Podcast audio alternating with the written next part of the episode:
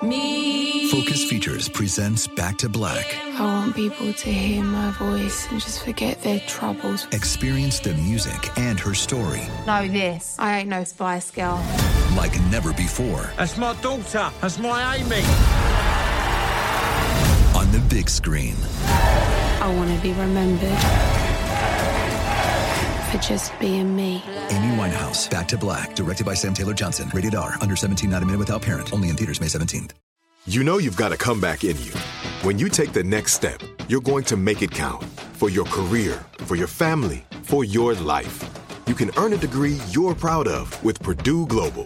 Purdue Global is backed by Purdue University, one of the nation's most respected and innovative public universities. This is your chance. This is your opportunity. This is your comeback.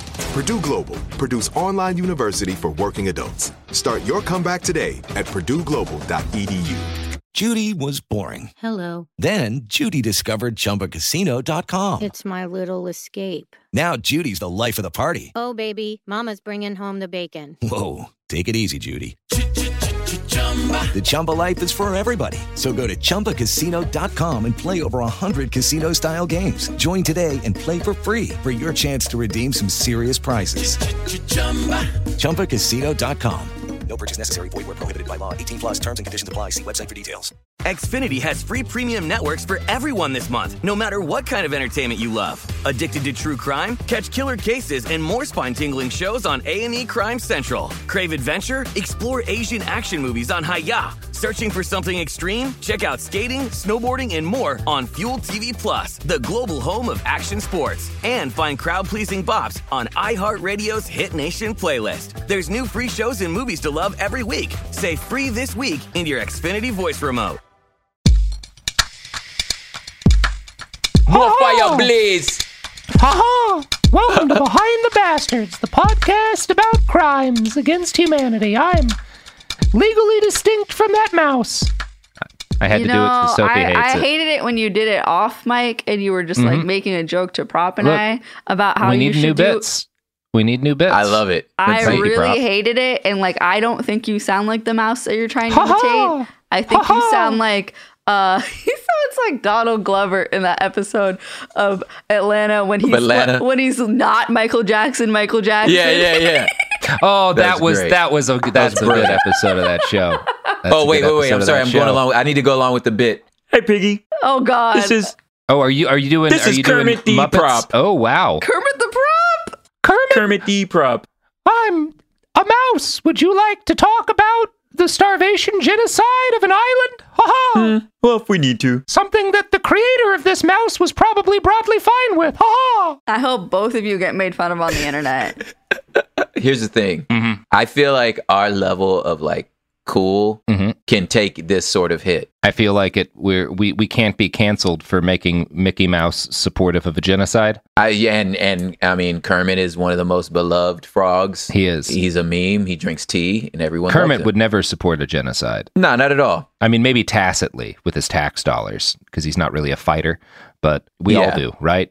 Now Yeah. and then This we all bit, support the this odd. bit is anyway, going long. it's not really a bit. It's more of like a mediation about the necessity of supporting terrible things just because you exist within a society where you don't have total control over some This of the horrors. explanation of Listen, the you cannot help the ocean. long. Mhm. You can't, help the ocean. from being salt water. Yeah, those It dolphins just are fucked. is. Yep. It just is. It I just don't know is. what to tell you. Mm-hmm. Yeah. Speaking of salt water, you ready to get salty? Oh my god. I, I, I, I mean, just call me sodium So- chloride, baby. At the end of last episode, we talked about Lord Heytesbury, who was like, I don't think we know if this famine thing's going to be a real problem yet. Let's just Yeah. hold off. Um, Lord, now we're going to Lord have a, name on the nose. now we're going to have another guy with a really horrible name, but he's he's he's actually kind of uh, chill, kind of cool. He's not Okay. one of the real problems here, um, because th- there are. It's worth noting.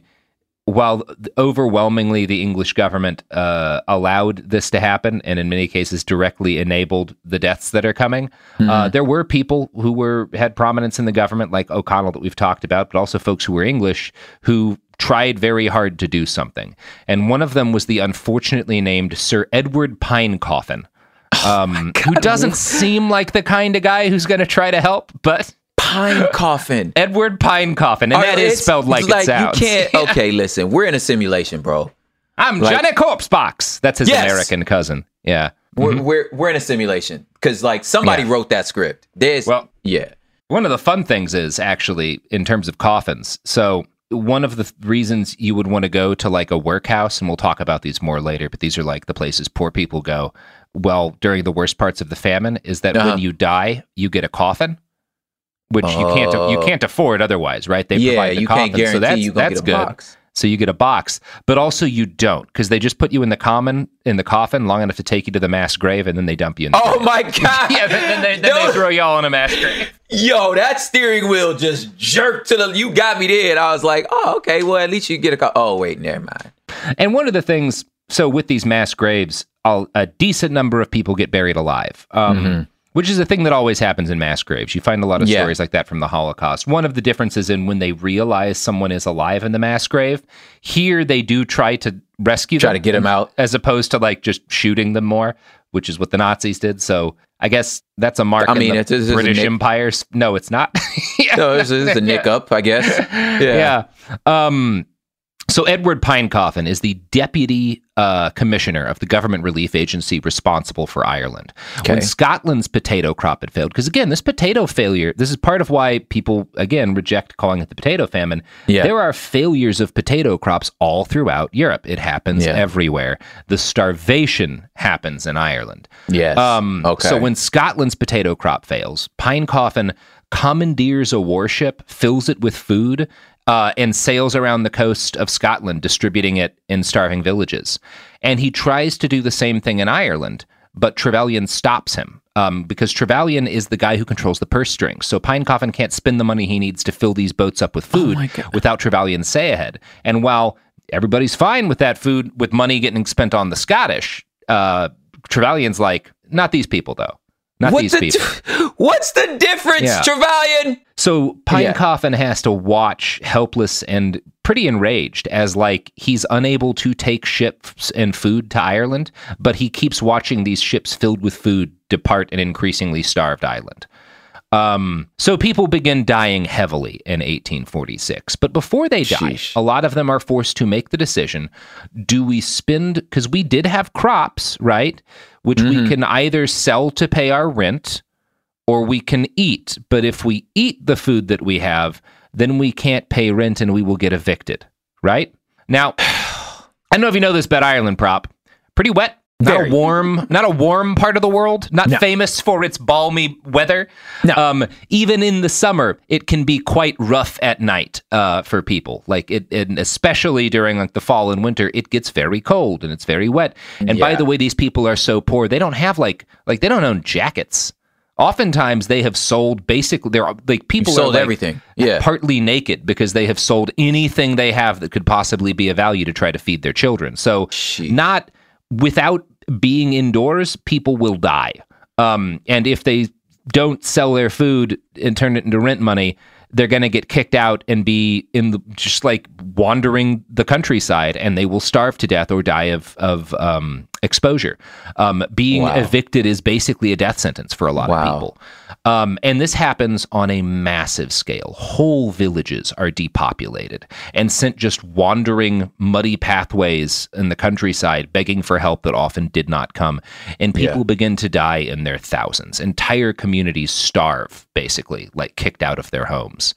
Um, Now, one of the few options for succor were the so called workhouses. These were operated by local landlords. And again, we've been talking, again, this is one of those situations where, broadly speaking, the landlords are the problem. There are individual landlords who do do things like Who are dope, you don't yeah. have to pay rent, you know? That, Yeah, that yeah, is a thing you can find. I, I would spend more time reading their stories, but I'm worried it would kind of take away from the people who are monsters. But there are, and, and to his credit, um, Coogan, who's the historian that's the major source for this, Mm-hmm. goes into some detail. There are individual like landlords who do take very reasonable steps to preserve life and put That's that above dope. Mm-hmm. their profits, and that is a thing that happens. And um, it's worth acknowledging that not it, partly because it condemns the people who don't do that more. Yes. it is not like every landlord doesn't do the same thing. Yeah. Some of them help. You know. Yeah. Um, and it's one of those things also in terms of things we can criticize Peel for, um, even though he is probably the best politician of his day in terms of famine relief who has any power. Peel is adamant that local landlords should be the ones dealing with the, the Oh, famine so, problem. like, it should be up to them, right? Um, Mm-hmm. And this quote from Coogan's book makes it clear how badly this situation tended to work because you have these kind of local landlords who are w- managing these workhouses. Quote A workhouse was built on the Martin estate at Clifden in County Galway. Martin was an eccentric figure known for his gambling, for his fearsome prowess as a duelist, and for his kindness to animals, which led him to found the Royal Society for the Prevention of Cruelty to Animals and to be nicknamed Humanity Dick. So, Oh my hold God. on, hold on to that for a second. Uh, Martin- uh, listen, we're in a simulation. guy. I'm, somebody You love- writing this you- script. You got a problem with humanity, Dick? I, I don't.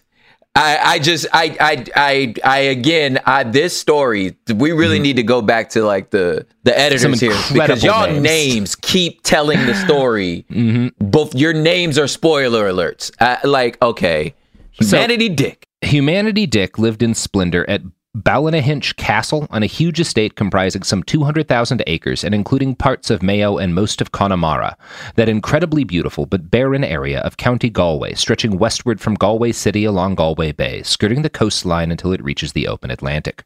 A workhouse was built on the estate at Clifden, even though it was notorious for being crippled by debts, mainly through Martin's gambling. The King of Connemara, as he was referred to in Ireland, had had to flee the country several years earlier upon losing his parliamentary immunity. On his death in 1834, his son Thomas became his heir.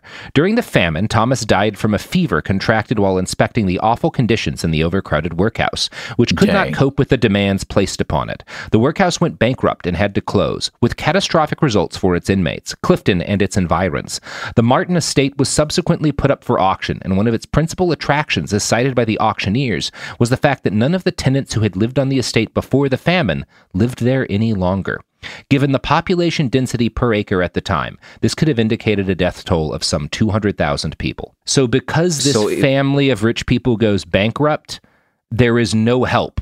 And potentially 200,000 people starve to death in What's- this what do you- area alone. What do you do in a workhouse? Is it like or is it just called workhouse? Yeah, yeah, I mean, you there. There's basically you receive a small amount of food, um, and you do you work. Like there's different Okay. kind of things they have you do. Some of these people are like the ones who are digging these, who are building these roads to nowhere and shit. Like there's a variety of things that they might have you do, but they're also not a ton of people can fit in these workhouses. They are the difference between life and death for some people, but the fact that they are. They're not funded by the imperial government, right? No, they're they funded, are out funded kindness. Yeah. And, and out of by these local landlords, which Uh-huh. means if your landlord's doing good and if he's someone who's financially responsible, maybe your workhouse is is a lifeline. Yeah. But in Connemara, this family are because of their gambling debts like loses everything and that means there's just there's no fucking help for these people. And yeah like 200,000 people starve to death. Um God, yeah it's a problem. That's not good. That's that's a lot of people to starve to death. Um maybe the m- biggest consequence of a gambling addiction that we've run across on this show I would say this is probably that's, yeah. that's pretty up there that's pretty up there yeah, Yeah, humanity dick if only he'd had some help um Humanity dick. so What this name. brings what an incredible name. And this brings us to a particularly horrifying fact, which is again, the failure of the potato crop was not the biggest part of the famine. Yeah. The mass evictions of Irish tenants by landlords killed most like at least as many people if not many more people. Um and here's the thing. We've been focusing mostly on like because the crops fail like they have to either buy food or they can't pay their rent. Like a whole bunch of things happen. Shit gets too expensive. They can't afford their rent and they get evicted right? That's the the most obvious way for this to happen. That's not the only reason evictions happen. So you know how instagram works? In what way? you know how like there's there someone will like decide to paint their nails in like a certain very elaborate way and do a video on it and suddenly that'll go huge and then like there's Yeah. a bunch of videos like that you know how that that kind of thing Uh-huh. works like trends you know it's Yeah. not just instagram but like things get popular Yeah. and then everybody wants to do a version of that same thing Mm-hmm. well that kind of happens with rich landlords and a thing called high farming High farming. yeah, which is basically like clearing areas of of agriculture in the way that it had been done in order to make more room for to to graze sheep in order to like raise a bunch of sheep, basically. So all these landlords, their friends start doing this. Um, and the problem is that, like, if you want to clear all of your land to graze sheep to to be hip and cool and get into this Yeah. neat new farming thing that all your friends are doing, well, there's like there's like people there, right? There's people that live on this land. There's like there's like tens of Yeah. thousands, maybe hundreds of thousands of people living on that land, but it is your land, and you have the right to evict them at any moment.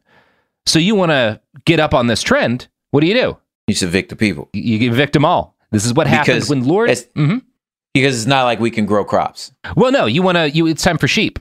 Yeah, I yeah. I was gonna say, and uh, yeah, that's like that's so that's so last. We've done year. crops. That's boring. Yeah, that's- that's last year. Everybody does crops. I want to do sheep. Yeah, so now. Lord Lord Lucan uh, evicts 400 families in his Mayo estates during like the the the the rising peak of the famine in order to clear ga- grazing area for sheep.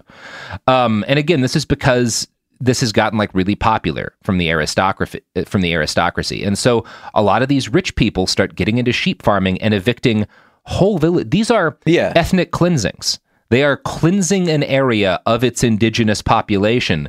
Uh, Where do they and where do they expect them to go? Oh, It's they, not they're, they're just gonna. They're, yeah, not your. Why would it be your problem? It's Very your true. land. You can have them leave if you want. You know, Yeah, they don't like. That's not. Y'all that's not on you. much. Yeah. Y'all cost too much. So- There's more money in sheep. Because then Yeah, I gotta and even, feed like- you. Yeah, there's more money. Yeah. You can't feed yourself anymore. So Yeah, so I Might might, as well well kick you off and try this new thing, and that way I can be cool like my friends. So it is, prop, hard to exaggerate uh, how enraging some of these stories can be. oh my god. The village of Ballinglass was a fairly rare find in Ireland. The people there had been allowed by their landlady to improve their land, um, and they had created a very prosperous community. Um, so prosperous, in fact, that they all lived in stone houses, which was very Uh-oh. rare at the time. I think there were Uh-oh. 61 families, so a few hundred people. Yeah. So after years of clearing bogland and improving their land in order to make it more productive, improvements which probably would have allowed them to survive the famine because they've done a they've been able to do like Yeah. a really good job of, of improving things. Suddenly their landlady, Miss Gerrard, decides she wants to get into high farming. So she evicts them all. Um, kicks them right out, kicks them right out. And I'm going to quote from the famine plot here. On the morning of March 30th, 1846, a detachment of troops and police showed up to eject the people from their homes. Their belongings were thrown out and the roofs of their houses tumbled. It was made clear to the people in surrounding areas that if they took in the evictees, they would suffer the same fate. And so the evicted people passed from door to door, vainly seeking shelter. In desperation, they erected temporary shelters in ditches or constructed what would become a common sight that year across the Irish countryside scalps.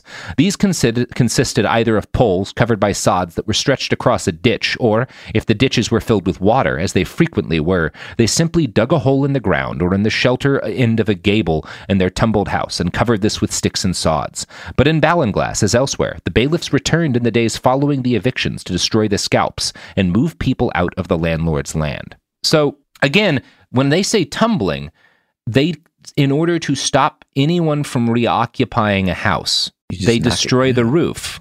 Just the roof. That's all you need. Just the Th- then roof. then it then it'll rain in there and people can't stay. Can't keep a fire going. It won't keep you warm. Right? That uh, okay, so you're so you're so efficient at evil, but like you're all thumbs on doing anything decent.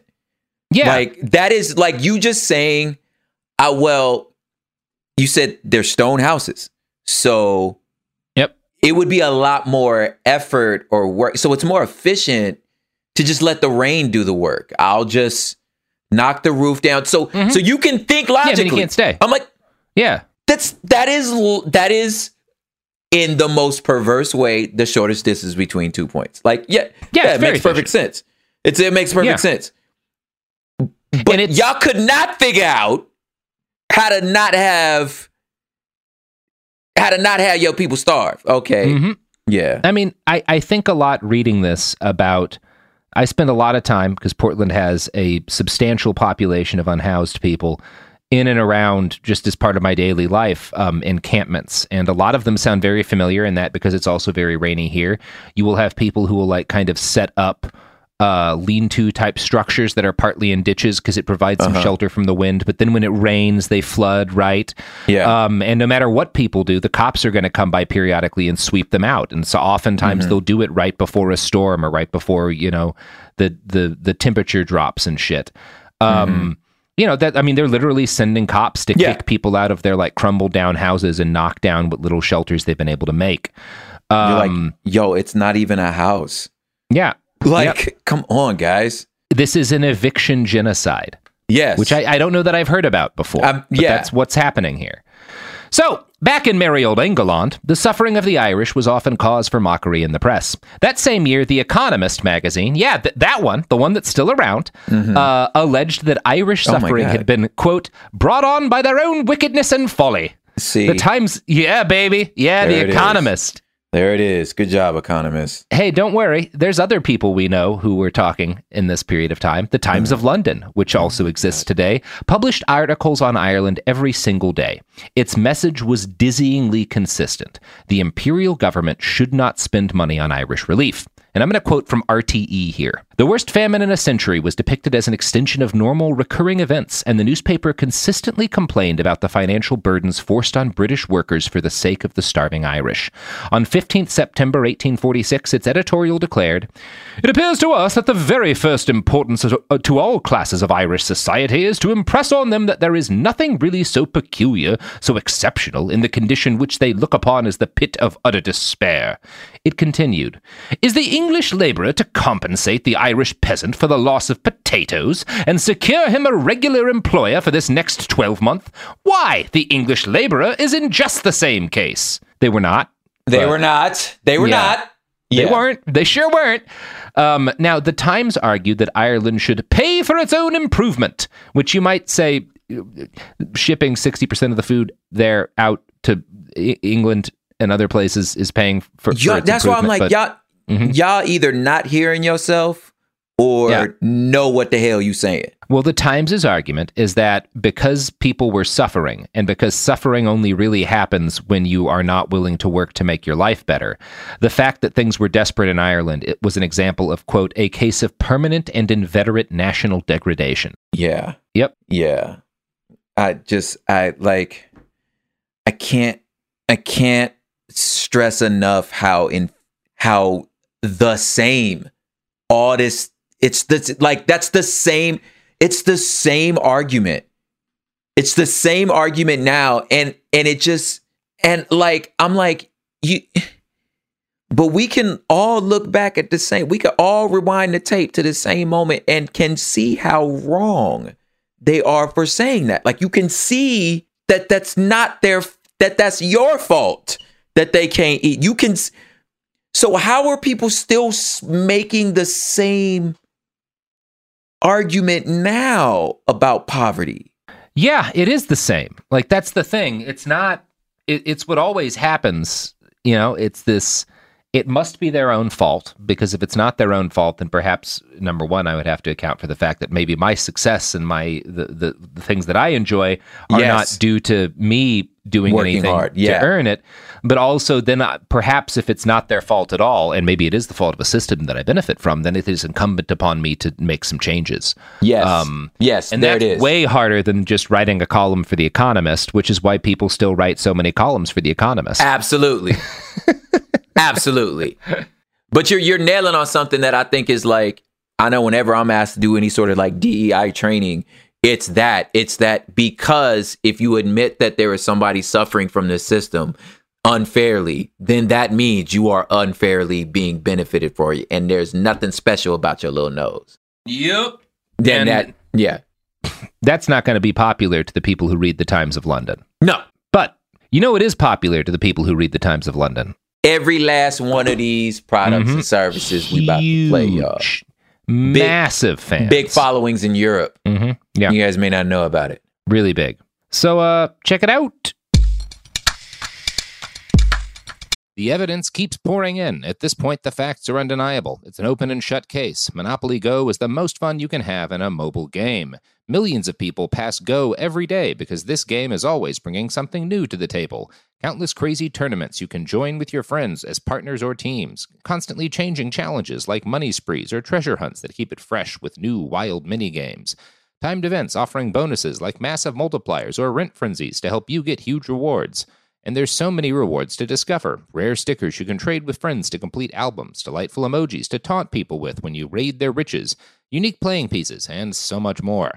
The verdict is in with Monopoly Go. There's something new to discover every time you play. So don't miss out. Go download it now for free on the App Store and Google Play. Like many of us, you might think identity theft will never happen to you. But consider this there's a new identity theft victim every three seconds in the U.S. That's over 15 million people by the end of this year, equal to the populations of New York, Los Angeles, and Chicago combined. Even worse, identity theft victims often don't even know they're victims. That's why Lifelock Identity Theft Protection alerts you to identity threats, even the ones that don't show up on a credit report, like data breaches, fraudulent bank transactions, loan and credit card applications, and crimes committed in your name. If your identity is stolen, your own dedicated Lifelock US based restoration specialist will work to fix it. Lifelock protects you in ways that you simply can't on your own. Join now and save up to 25% your first year at lifelock.com slash news. That's lifelock.com slash news to save up to 25%. Identity theft protection starts here. My favorite spring cleaning takeaway is the post clean clarity you get. Wow, how have I been living like this? It's kind of like when you find out you've been paying a fortune for wireless, when Mint Mobile has phone plans for 15 bucks a month when you purchase a 3-month plan. Wow, how have I been affording this? It's time to switch to Mint Mobile and get unlimited talk, text, and data for 15 bucks a month. Say bye-bye to your overpriced wireless plans, jaw-dropping monthly bills, and unexpected overages. Mint Mobile is here to rescue you with premium wireless plans starting at 15 bucks a month. All plans come with high speed data and unlimited talk and text delivered on the nation's largest 5G network. Use your own phone with any Mint Mobile plan and bring your phone number along with all your existing contacts. To get this new customer offer and your new 3-month unlimited wireless plan for just 15 bucks a month, go to mintmobile.com/behind. That's mintmobile.com/behind. Cut your wireless bill to 15 bucks a month at mintmobile.com slash behind.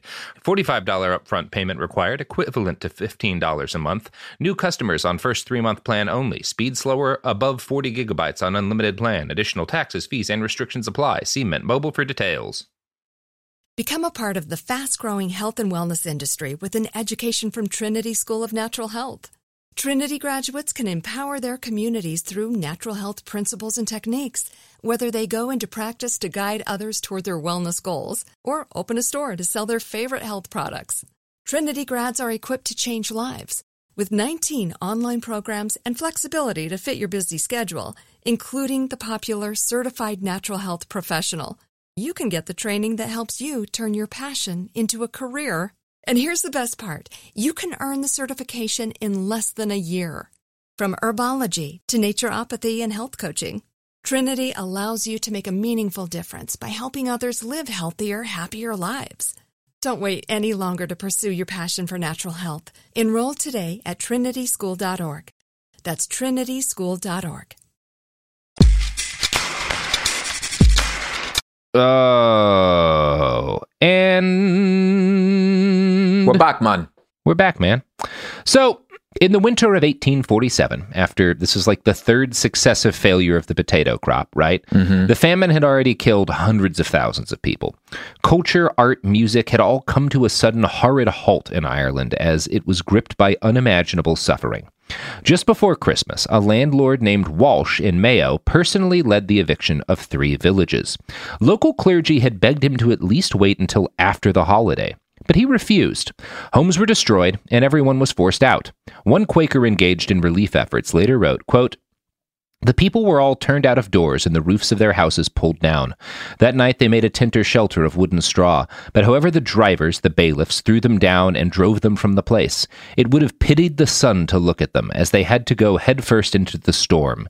It was a night of high wind and storm, and wailing could be heard at a great distance. They implored the drivers to allow them to remain a short time, as it was so near the time of festival, Christmas, but they would not.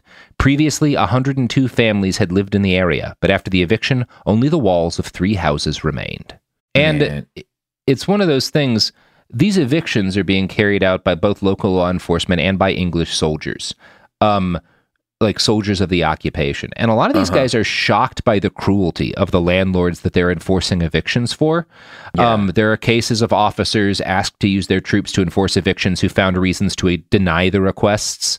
Um, in one case in particular, Scottish soldiers lodged protests against being forced to evict families and even took up collections to give money to the people they were evicting. Now, the evictions continued. So this may be perhaps we should, as we acknowledge the fact that people felt horrible about this, that didn't stop anything. Oh, of course not. As a general rule. Yeah. Um, and these small acts of kindness did nothing to alleviate suffering on a broader scale. I want to quote now from another write up in RTE.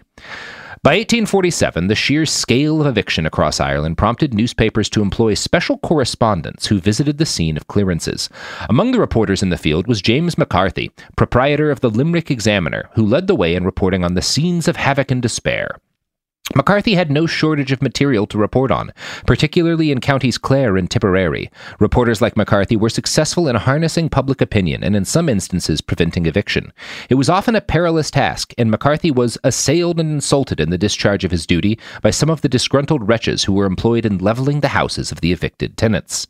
Yet he was undeterred in reporting eviction, including at the Walter Estate in Limerick, where he described the evicted being left to burrow into the earth for shelter. The so called were frequently challenged by the local press, who were quick to report on the sensational aspects of eviction, especially where women and young children were ejected. Following evictions at the Westropp Estate in Clare, it was reported that the body of a young boy had been found dead and eaten by dogs. Likewise, when Arthur Kiely Ussher cleared over 700 people at Ballysagartmore, Waterford was uh, Ballysaggartmore, Waterford, it was reported that groups of famished women and crying children hovered the ruins where they clung for refuge beneath the, the crumbling chimneys. And again, when we talk about like what kills people, some people do starve to death. Some people die of exposure. A lot What's of people this? die of disease because disease spreads rampantly. And you know, when you're kicking people out, you're forcing them into workhouses. Yeah. you're you're they're just spending nights out. You know, they don't have access to shelter, which makes their immune systems worse. Also. The potatoes they were eating were high in Well, vitamin yeah. C, so the fact that they don't have vitamin, like, there's a number of things that are happening when we talk about like what's killing people. But as much as anything, this is an eviction genocide. That's a big part of what is occurring in Ireland. Yeah. Um, there was no organized resistance on a mass scale to evictions within the country. Uh, there were scattered murders and assaults on mayors and landlords, often from these kind of secret society groups we talked about in part Yeah. one. The evictors were not just absentee landlords and members of the aristocracy. Many of them were members of the growing English and Irish middle class who had purchased land prior to the famine or during its early days when people were forced to like flee their homes and so land went up for cheap. Um, and it's worth noting that the largest landholder in Ireland during the famine, um, and as a result, one of the largest evictors, was Trinity College in Dublin. Um, Whoa. Which, yeah, yeah, they were one of these. So this is not. I can see it though. The leadership is coming kind of from the UK, but the, Yeah. plenty of Irish people are, are Yeah. part of this, you know? Yeah, uh, another tale as old as time. And I get, I mean, I guess it's like, yeah, you can see it. Like if you can just, if you don't think of it as like, you know, old timey stuff, and just think of it as just like you're just playing the numbers, and especially that, especially talking about this like rising middle class, middle class, they're like, yo, we ain't got no, S we ain't got no nest egg.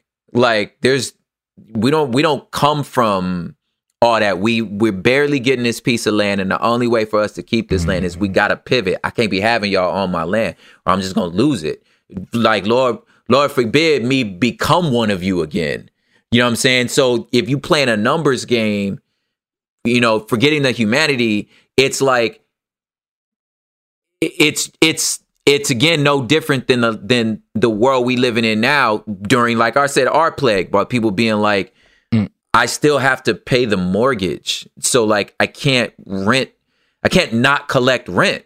Yep. So it's like, I mean, I don't know what to say, dog. Like, I, I it sucks, but I have to evict you, or maybe it don't suck because you just like, why well, have? I mean, I can't. I have to weather this to, storm. like, yeah, none, you know what I'm none- saying. None of these landlords. I mean, some of them are these just cartoonishly out of touch rich people who are like, "Well, I would like to have the, you Yeah. know, I want to graze sheep now. Let's get Yeah. them off the land." But most people don't like to feel like monsters. Like, No. as a general rule, the people who are a part of this eviction genocide are not being like, ha ha ha ha ha. No. You know, they're finding ways to be like, well, this is just what.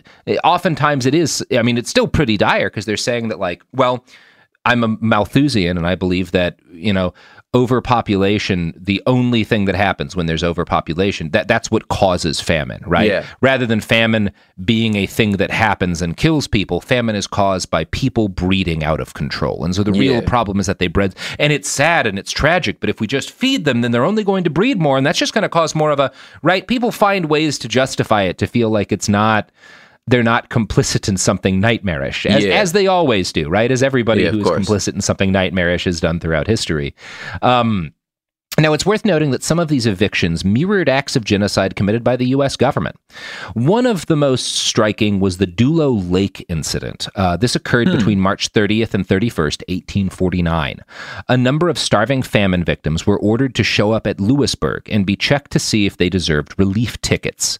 Now, this is what it sounds like. This is, Deserved. yeah, again, eventually there get some like plans implanted where people can get tickets that'll entitle them to like some food and supplies and whatnot. Mm-hmm. Um, so these people who are all actively starving to death and often homeless, they assemble. They all go to Louisburgh, and in some cases means while starving they have to walk Yeah. miles to get there. Um, so they show up at this place to try to get tickets that will give them the food they need to not starve to death. And they are told when they arrive. Oh, there's been a mistake, and the people who can evaluate you are actually 16 kilometers away at this hunting lodge. So you've got to go walk there now, right? Um, so four to six hundred people, maybe more like a thousand. It's really not exactly known.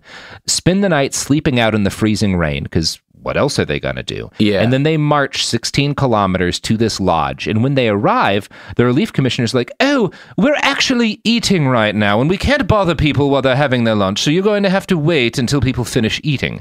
So the crowd, who is not provided with food, Of course. sits around starving after their long ro- walk while these commissioners eat. And then when the commissioners finish eating, they're able to meet with them. And the commissioners are saying, Oh, I'm so sorry, but you don't qualify for relief, actually, and we don't have any food for you.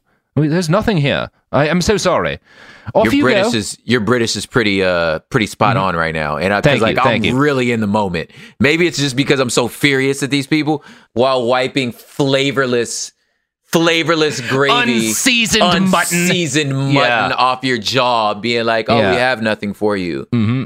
Mm-hmm. My God, get some Gar- salt. So these folks have their guards drive this horde of starving people away and force them to march miles back in the frigid rain, where a bunch of them die. The bodies of at least seven people are found by the side of Doolough Lake, having starved on the way back. Other people are swept into the lake by a mudslide and slide and drown. Sheep. And this Oh, is this whole situation is like fucked up and uh, shall I dare I say Terry Gilliam enough. This is really some like Brazil shit. Yeah, Um, yeah.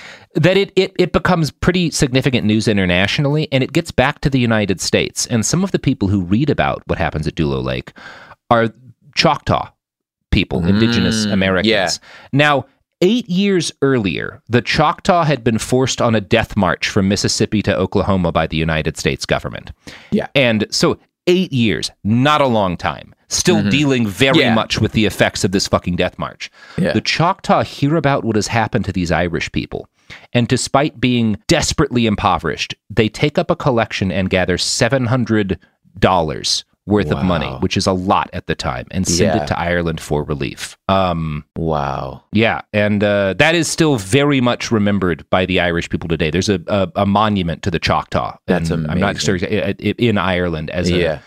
like there are people who give more, but there's no one who gives more and has less than the Choctaw. Yeah, did, exactly. you know, um, that this is something that that has never been forgotten to this day. Yo, speaking of that, speaking Yeah. of that unread Bible, Yeah. like yet another Yup. yet another story Jesus talked about. We've we've talked about how there's a lot of solidarity in Ireland with the Palestinian cause because Yeah. they recognize and that's the same thing the Choctaw. They're Yeah, looking at like- this and being like, "Oh shit, No, I get that. We know what that's like." Yeah. like, yes. Suffering Yeah. like I be type like suffering like unites people. It's like a type Yeah. of empathy, you know what I'm saying?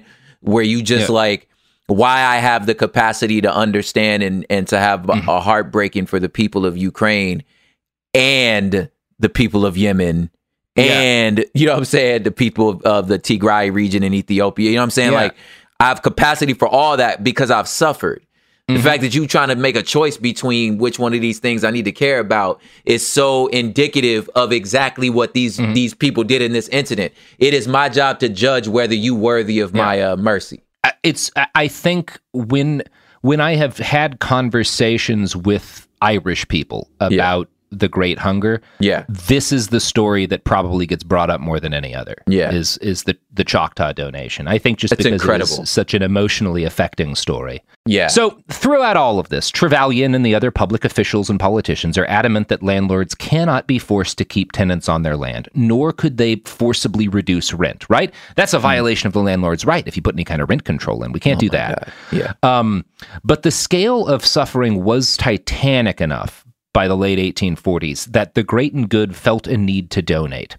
Sir Charles Wood, Trevelyan's boss, donated 200 pounds sterling to famine relief. Um, Donations. Queen Victoria gives 2,000 pounds. That's very nice. That's got to be a significant chunk of her. She probably doesn't have much more than 2,000 pounds, right? Yeah, The, the Queen, Queen about it. Victoria. That's all she could afford. Um, the Pope gives a thousand. The Pope, you know, in Rome, gives a thousand pounds in, in aid. you want to guess how much Chucky Trevelyan gives? 25. Some proper peas, bruv. I'm gonna give him peas. yeah, in it. you fucking dick. You yeah, peas. You mean You just did, that's Yes. literally that is an amount to just be able to say I donated, right? Yeah, that's how you could put it go on Go fuck yourself, You Chuck. just all day and twice on Sunday. Oh, and what a- are you a telling me the oldest? You, I didn't know this play was this old for rich people to just Oh, yeah. donate to a charity. I didn't Mhm. know that that play was that play. It's it has stood the test of time, my G. Oh, so it's- rather than understanding that Mhm. you are the problem and you could easily solve it, I just donate to a cause. Like I, I, I am impressed that rich people have figured out how to do this. Trevelyan is the one it's easiest to make fun of here. I think the Queen and the Catholic Church should actually get more shit. And I'm going to read a quote here Okay. uh, from Tim Pat Coogan about why. So we're going to start with the Pope. The people of Rome contributed generously to Irish relief, as did a few cardinals, but no masterpieces from the Vatican's art collection were removed for sale to help supplement the appeal, and it is likely that the amount of money that was collected came mainly not as a result of the Pope's letter, but from the generosity of the Irish Catholic diaspora, particularly from America. In fact, at the height of the famine, it was the Irish who sent money to the Pope. In 1849, the Pope was on the run because Republican forces had temporarily driven him from the Vatican. The Irish bishops were ordered to take up a collection to help defray papal expenses. To judge from a letter to the Arch- Archbishop of Dublin, Dr. Murray, this appeal must have realized much more than the Pope's gift of a thousand pounds. So, the Irish, while starving, donate more money to the Pope. Anyway, funds. And again, this is this is not to say one of the most effective forces for relief is the Catholic churches Yeah. in Ireland, Yeah, I was gonna right, say, which yeah. are supported financially by the Irish people, not by the church in Rome, right? Not to Yeah, yeah, yeah, not to cut them out of this because there's a lot of, of Catholic clergy who do a ton during this period, just not the fucking Pope, you Yes. know, just not him, you know. Yes. Um, one of the more interesting donors is Sultan Abdulmejid of Turkey, right? He's the, Whoa. the Ottoman leader. Yeah. He he wants to give, he's very moved by the suffering of the Mhm. Irish people. He wants to donate 10,000 pounds, right? That is a ton of money back in the day. That's a lot of money. Yeah. But when he says he goes to the British ambassador, he's like, "I've got, I'm going to give, I want to give ten thousand pounds to to relief to try to help these people," and the British ambassador says, "Uh, "Well, you know, that's a very nice gift, sir, but you see, the Queen's given two thousand pounds, and You can't- you you can't, can't exceed her gift. You know, that would be quite improper. You we don't want people thinking about that." Y'all worried about her clout. Fucking Queen Victoria, yeah. Oh my gosh. This Now, it- okay. It, it is worth noting to the Sultan's credit when he's like, all right, well, I can't donate as much cash as I want to. He fills five boats with grain and he sends them to Ireland at his own expense to feed the starving. Turkish soldiers, it's said, have to unload the grain in secret at night in order to avoid embarrassing the royal family. Oh my God. They that petty. That family been Yeah. that petty for that long. Okay. And yeah. The Turkish so it's I, like if you Turk you already an empire so you I mean Mhm. it's not like you don't empathize It's not like the Sultan's not like out, you know. He's not hurting. yeah I was like and then he's a sultan. yes he's fine But at least that's not nothing, you know. That's a meaningful. That's a meaningful attempt to relieve I'm suffering. just like his Yeah. his little piece of like understanding of like yeah well of course I don't want to upstage the queen. I mean I mean I'm a sultan I wouldn't want to be upstaged either. So this is what we're gonna do. We're gonna slide this in there because y'all tripping but I get it. You know Mm-hmm. just like slide this in there under the yeah and I, I just wonder if you a Turkish soldier if you're just like man what? We gotta Yeah. hide? All right. All right I guess. Okay. You know? Yeah. There's a line in Tim Pat Coogan's book that I found interesting. I can't vouch for it because I'm not Irish, but he points out that, like, obviously, you know, in World War One, Irish soldiers are a major part of the effort at the Battle of Gallipoli, which is this shitload because the British Empire's forces get their asses handed to them by the Turks. I mean, it's not to say that it's an easy, it's a nightmare. It's one of the worst battles there's been in the history of warfare. Um, Yeah. and Tim Pat It's Gallipoli, right? Yeah, Gallipoli. Tim Yeah, Tim yeah, Pat yeah. Coogan makes a point that like at the, today there's no more ill will from the Irish towards the Turks for the casualties at the Battle of Gallipoli, but there are still monuments to the Turkish soldiers who came and like handed out and- Wow. and, delivered food. Yeah. Um, you really do. I mean, you, you, you remember really your do fucking remember friends, who's you gracious. know? Yeah. Yeah, you remember who's gracious to you. Yeah. Yeah. So, Charles Trevelyan um, issued copies of Adam Smith's books to his employees carrying out relief operations in Ireland. He told them that these should be used as guides in handling how to feed the starving. Now, this does not mean that Trevelyan did nothing that was capable. In fact, he helped to organize a network of soup kitchens from late 1845 to 1847, which were a fairly effective relief effort and helped stop several a significant number of people from dying. That said, it's not like the soup kitchens were his idea. You know, he was just like the guy who who wound up helping to organize them. Um, Yeah. And he was one of the people. A lot of folks did see them as dangerous, as bad for the Irish spirit, uh, because it would encourage indolence. Trevelyan typified the feelings of many English civil servants when he said. The judgment of God sent the calamity to teach the Irish a lesson that calamity must not be too much mitigated. The real evil with which we have to contend is not the physical evil of the famine, but the moral evil of the selfish, perverse, and turbulent character of the people. So It's like I just God sent the famine to Ireland to teach the Irish something, and so we can't help them too much. We can't save too many lives because that would piss God off. piss God off. God and Adam It- Smith, who are basically the same to Chucky True, Uh, Chucky T. Clearly, you know, clearly, It- you're just like we. It's already happening to us, Mhm. and we all already know you the cause of it. Let that be enough. yeah, But for you to have to keep giving these speeches like this somehow my fault is I'm just like that's where I'm just like now you're now you're pissing on my grave. Okay, like if you could at least just yeah, I to me like that's the salt in the wound that you keep that y'all keep saying that this is God's will mm-hmm. because this is our fault. Like that's when you when when it's just when you just ready to throw a chair. It's like I, I feel like it's that feeling. Well, it's it's not as bad, but it's that feeling when somebody when a politician get on the especially like a like a like a white boy get on the stage and be like, well, if Martin Luther King was alive today, he would say, I'm like, I'm gonna throw a chair at you. I'm gonna throw like that's like I just want to throw a chair like there's a thousand. keep yeah, Dr. King's name out your fucking mouth. that's. I mean, yeah. There's that's Yeah. for one thing. Like the guy said a lot. like you don't have to put words in his mouth. And Like, there's and we it's, it's he spoke on a bunch of stuff. Actually, He spoke on a lot of on things. lot of things that are relevant to this story. yes. I'm pretty sure. This happened in the story we talking about right now. Yeah, yeah. He had a number of opinions on free market economics, actually. Yeah, I tell you what. Um, yeah. You don't have to invent things. Uh, anyway, you do if you want him it to sound like he agrees with something else, because There you go. you know there's Martin Luther King, and then there's uh, Martin Luther King. You know, there's Right, there's the media Martin Luther King that is easy Yes. for anybody to turn into a guy on their side while they're giving a speech about whatever. Um, I marched with King. Yeah, Mhm. you did. All right. All right, buddy. Yeah. Um, yeah.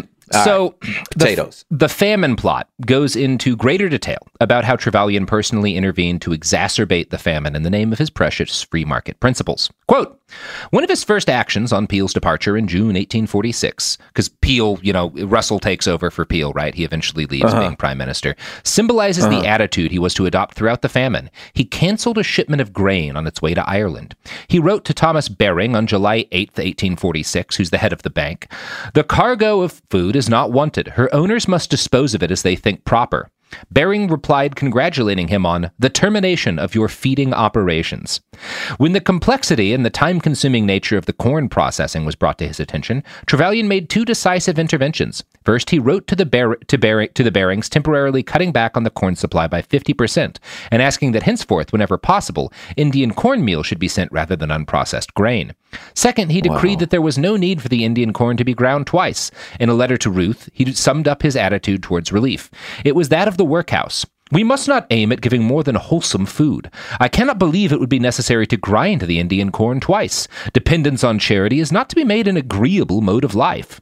In Ireland in early 1846, there was very little danger that the poorest classes would find dependence on Peel's yellow meal agreeable. The milling deficiencies and the fact that through hunger many of the recipients did not give it sufficient cooking time made for severe and widespread bowel complaints, particularly among children. Hence, the meal quickly became known as Peel's brimstone. Why would they need it milled twice? Well, if we have to mill it, let's send half as much, you know? We don't want them to get lazy because we're doing all of this work to prepare the Yeah. cornmeal for them. Yeah, there's Yeah. that. I was like, there's that thing again. Yeah. We can't help you because if we help you, then that means you'll Mhm. never do anything for yourself. Yeah. Now, you know who isn't lazy? Yeah, I know who's not lazy. Yeah, yeah. These amazing, The- absolutely. boss. Now they know how to work for themselves. You know these these products Yeah, and they services. to, like- they they really they're not lazy. I tell you what. they're not indolent. I tell you what, Mhm. they're more Keynesian. hmm They don't need to grind their corn more than once. Sometimes they just eat it raw, just hard corn Hey, raw, baby. The evidence keeps pouring in. At this point, the facts are undeniable. It's an open and shut case. Monopoly Go is the most fun you can have in a mobile game. Millions of people pass Go every day because this game is always bringing something new to the table. Countless crazy tournaments you can join with your friends as partners or teams. Constantly changing challenges like money sprees or treasure hunts that keep it fresh with new wild mini games.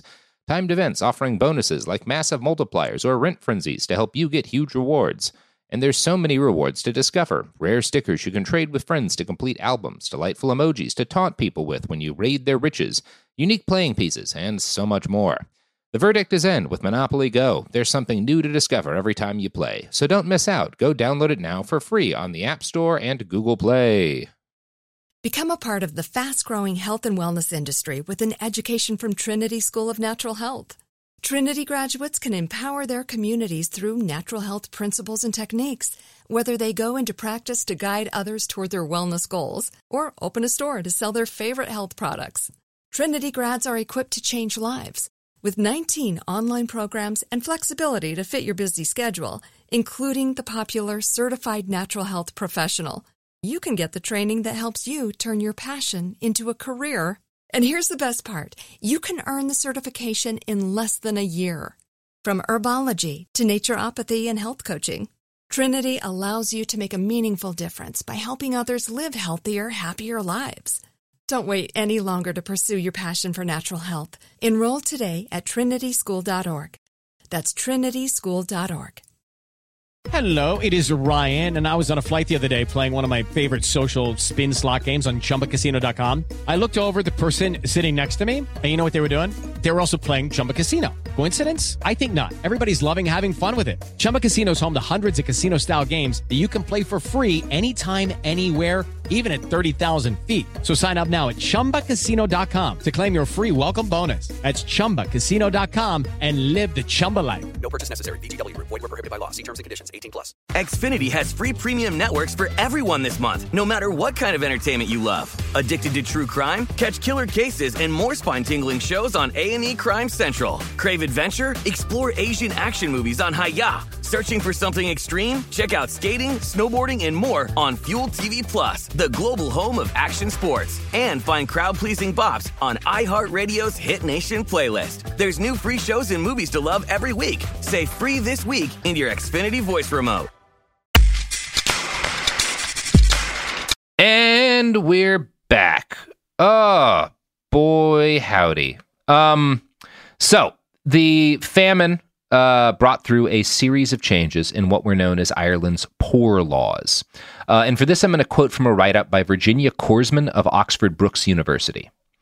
Prior to the Great Famine, relief was only available within the workhouse. Under the pressure of mass starvation and with many workhouses full to overflowing, the system was extended in 1847 to allow poor law boards to grant outdoor relief to the sick and disabled, and to widows with mm-hmm. two and to widows with two or more legitimate children. Outdoor relief could only be granted to the able bodied if the workhouse was full or a site of infection. Anyone occupying more than one quarter of an acre of land, however, was excluded from receiving relief. The effect of this provision, when combined with falling rent rolls and the liability of landlords to pay the poor rates on holdings worth less than four pounds per annum, was to encourage landlords to evict their smallest tenants. Workhouse occupancy rose from around 417,000 in 1847 to around 932 2,000 by the end of 1849. So, one of the things they do is they make it advantageous financially to evict people um, Yeah. for the landlords because it makes for a better tax situation because then you don't have to pay as much. And yeah, You ain't got to pay for it. Yeah. yeah. It's and it's cool. and the idea of like if you own what was it one If you live on a quarter acre, if not live, own. not even own Yeah. that's what I was like wait not even own you just got to live on Yep. it so if you got you got a little well I don't know man you got a little quarter of it yeah you Yeah. you cool Yep. yeah I mean I guess I could if I had that little quarter of an acre I guess I could plant some food Yeah, theoretically, right?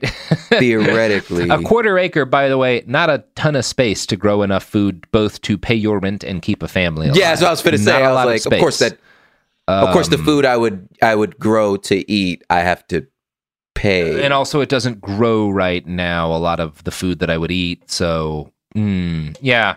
Mhm. Again, but I'll be cool people are really edged out of many options here. Yes. So, uh, the poor laws effectively put the burden to caring for starving Irish masses on Irish landowners and business owners. One thing this did was make it clear to the that the United Kingdom that Ireland had been made to join in 1800 that like that this this idea of the UK doesn't exist for the Irish, right? Because none of the funding for this is coming from outside of Ireland. Like they stopped that immediately. Men like Trevelyan didn't see this as England abandoning I- Ireland. They saw this as England crafting laws to change the Irish into something else that would make them better people, right? That's the reasoning behind all this. There's a lot of intent in the terrible things they're doing. These aren't just like random Yeah. bad laws. They want to fundamentally alter and, and get rid of a lot of Irish people in order to make them better, you know?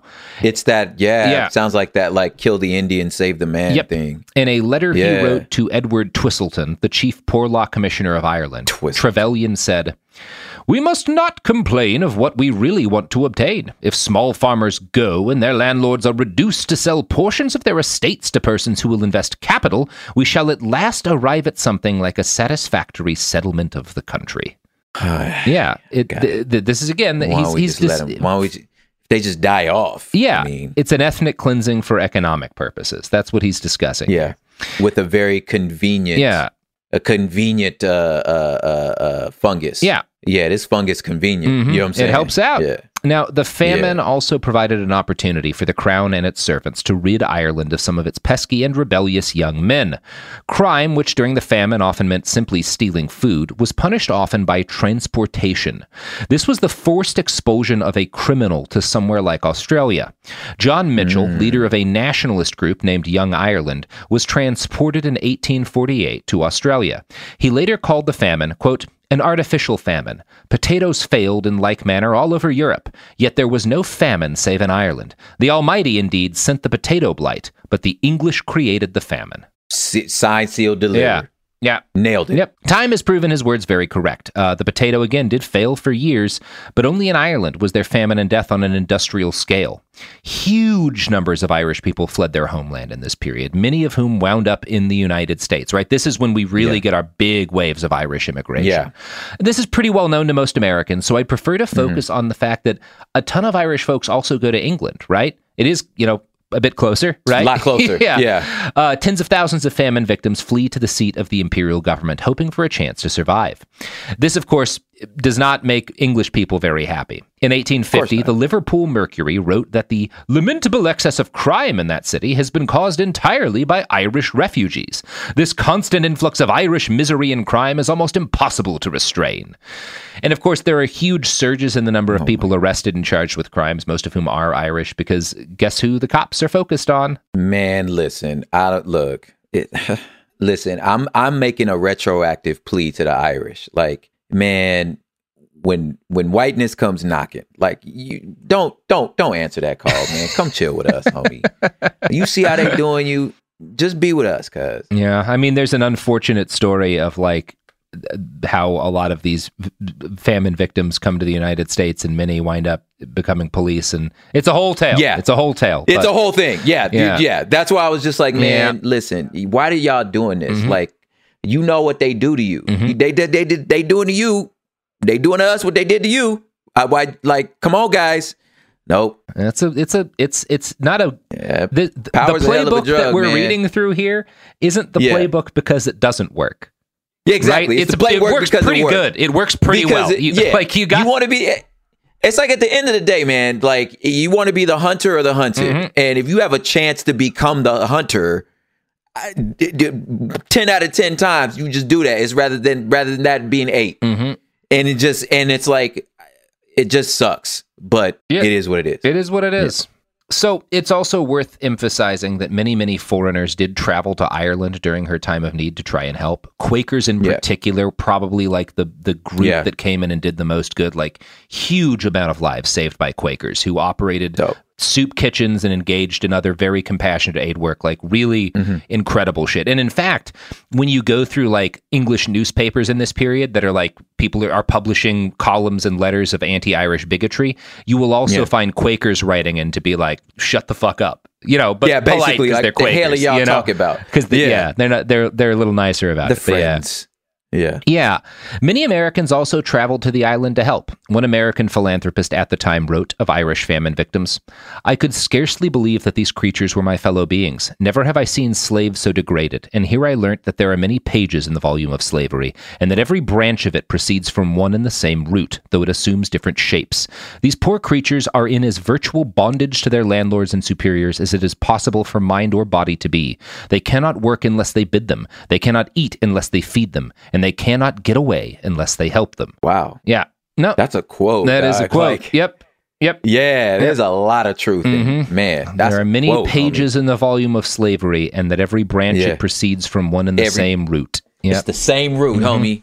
Yes. So, no sympathy at all was to be found in the heart of the regent, Queen Victoria, who came to be known as the Famine Queen for her government's utter failure. And this is something that happens Let's really go. after the famine, but there's still a push in Ireland Yeah. now to, to call her the Famine King. Oh, Famine Or Famine Queen? Queen. Oh, yeah. yeah. Historian Christine Keen, uh, Kinealy, uh, director of the Great Hunger Institute, sums it up thusly There is no evidence that she had any real compassion for the Irish people in any way. When she visited Ireland for the first time in 1849, near the end of the famine, huge numbers of soldiers were needed to keep the streets clear and ensure that she saw no real sign of the suffering her agents had permitted.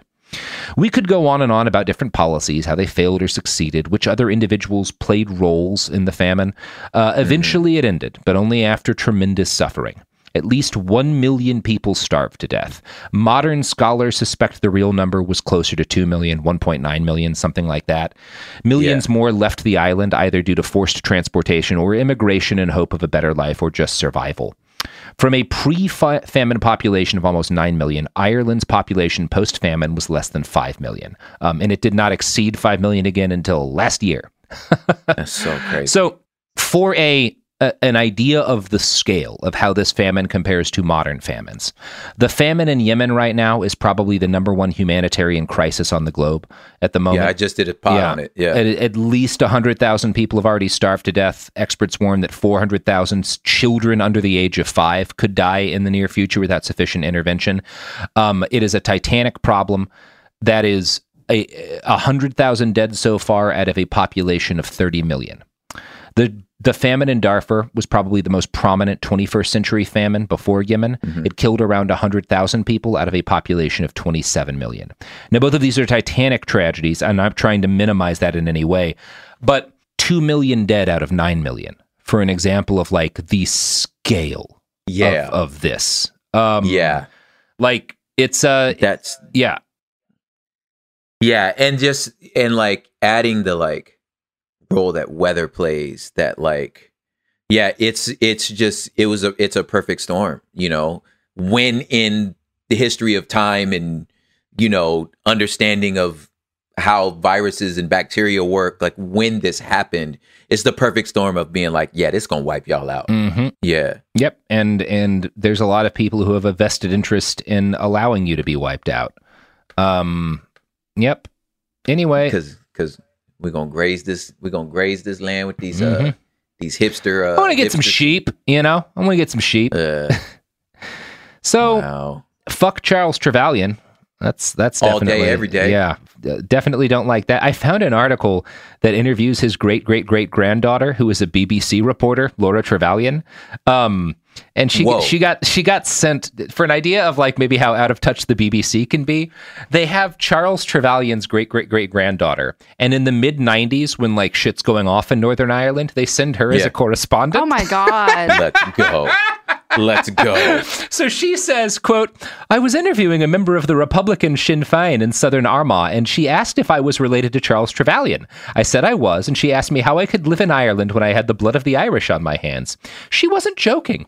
I was constantly surprised by the number of people who knew about Charles Trevelyan and the impact that the famine has in Ireland more than 150 years later. Yet I felt ashamed that I didn't know all that much about him. And uh, she wrote writes a book because of this uh, called "A Very British Family" about the Trevelyan family. Yes. Um, I like her just being cute, like like, hey, are you related to Trevelyan? Yeah, yeah, it's like my great great granddad. You know him? Hmm. And you're like, I, I should- Hmm. that's a chair throw. That's another chair Yeah, throw. they- like I'm happy that lady didn't throw the chair at her. Again, real, real, uh, real restraint on behalf of the Irish Republicans. There, There know? it is. I mean, I know that can be a you spicy crowd. I'm surprised. um, so she writes this fucking book, uh, and she says of it, I'm not defending him or endorsing some of his actions, but I want to show he was more humane than has been portrayed. He did work very hard to try and improve the situation in Ireland and had a genuine concern for the welfare of the people. It's, All right. Like, okay.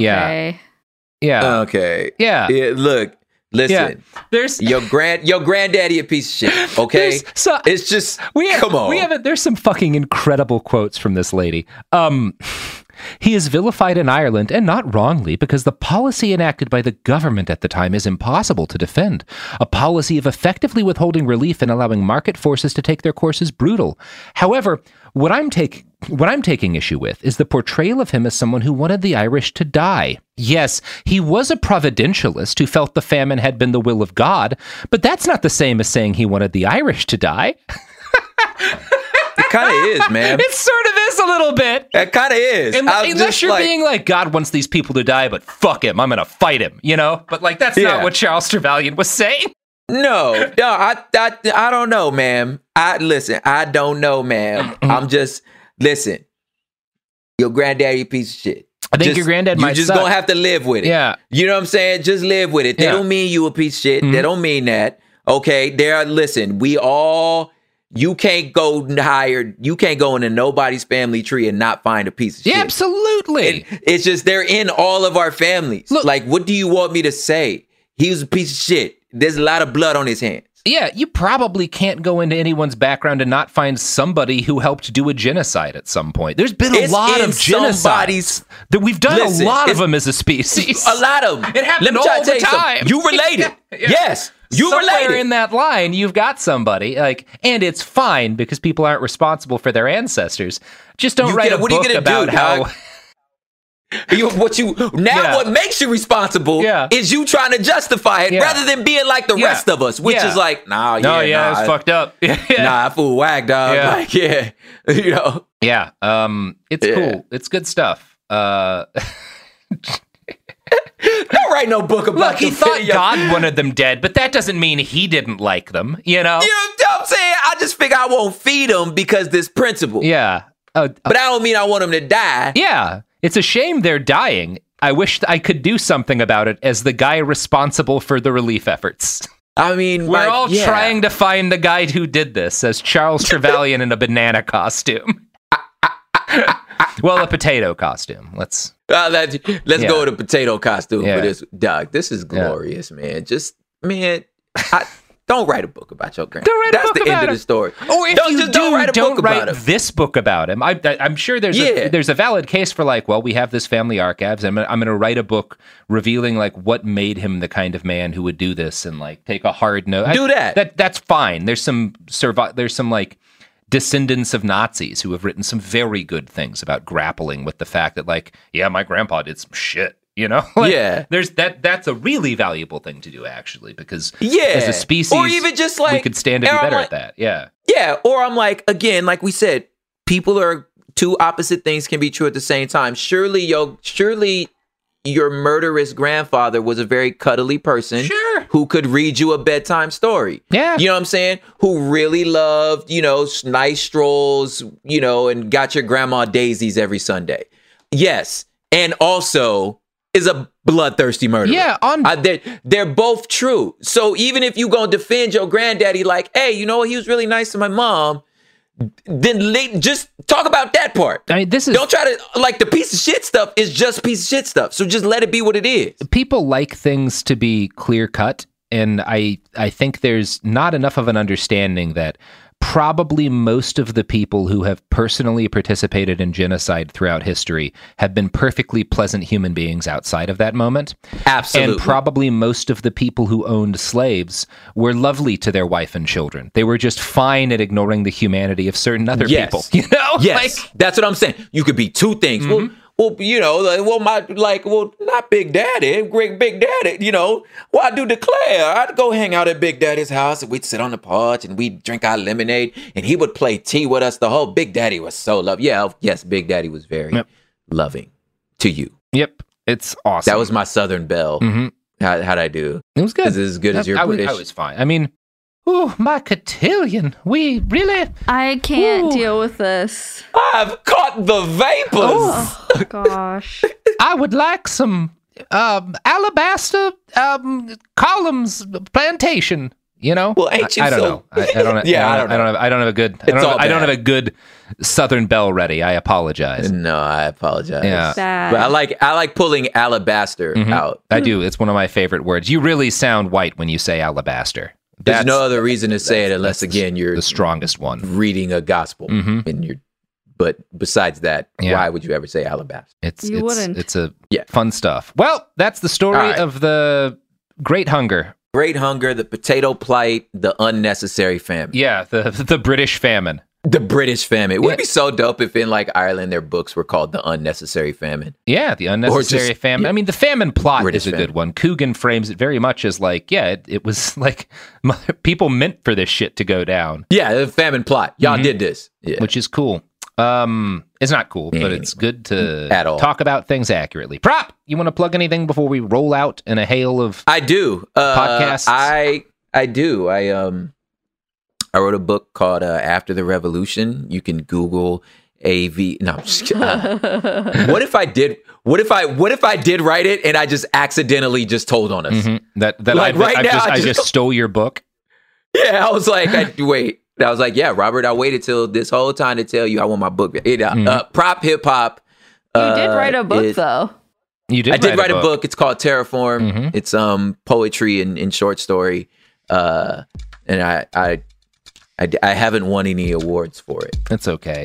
You know who else But didn't know win it. any awards? Well, you know who won actually a lot of awards is Charles Trevelyan. He got like knighted and shit. He won a bunch of things. So of then, I why hate would I that. want any of that? Yeah, bad. maybe maybe awards I aren't really worth you. anything. Maybe they're not working. Yeah.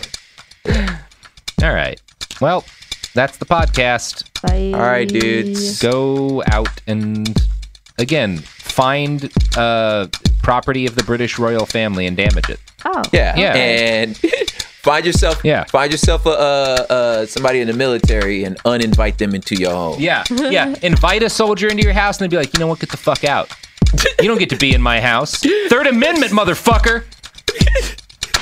Bye. Become a part of the fast growing health and wellness industry with an education from Trinity School of Natural Health. Trinity graduates can empower their communities through natural health principles and techniques, whether they go into practice to guide others toward their wellness goals or open a store to sell their favorite health products. Trinity grads are equipped to change lives. With 19 online programs and flexibility to fit your busy schedule, including the popular Certified Natural Health Professional, you can get the training that helps you turn your passion into a career. And here's the best part you can earn the certification in less than a year. From herbology to naturopathy and health coaching, Trinity allows you to make a meaningful difference by helping others live healthier, happier lives. Don't wait any longer to pursue your passion for natural health. Enroll today at trinityschool.org. That's trinityschool.org.